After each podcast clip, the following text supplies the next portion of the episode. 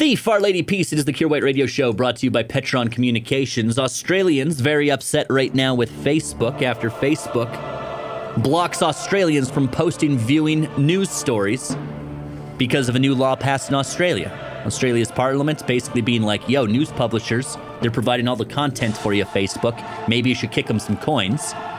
And Facebook was like, maybe we should just uh, make it so Australians don't know what the news in Australia is. Pulling this all down.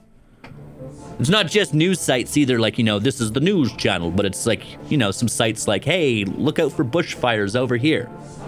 Obviously, this raised concerns with a lot of people about the uh, overwhelming power of big tech and their ability to basically deny access to, you know, a free press because they don't want to pay a little bit of dinero.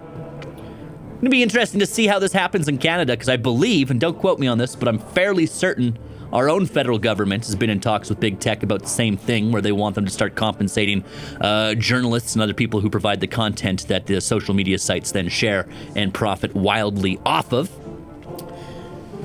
I don't know, though. There's a part of me that kind of is like, you know what? Facebook just should block all news content, period. And I'm not saying news isn't important. I think news is very, very important. I just think that Facebook creates the illusion that all news is the same news when a lot of the news on Facebook is, how you say in the modern parlance, fake news? It is.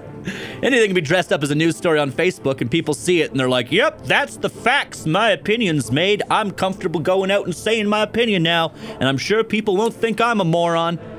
But frequently they do, because you're quoting terrible, terrible news. But if instead of going to Facebook, the same place where you share cat memes to get your news, means you go to actual news websites, maybe, just maybe, the world will get better. Because we'll all, you know, have access to real news. Kier White. I am complete. On the bear.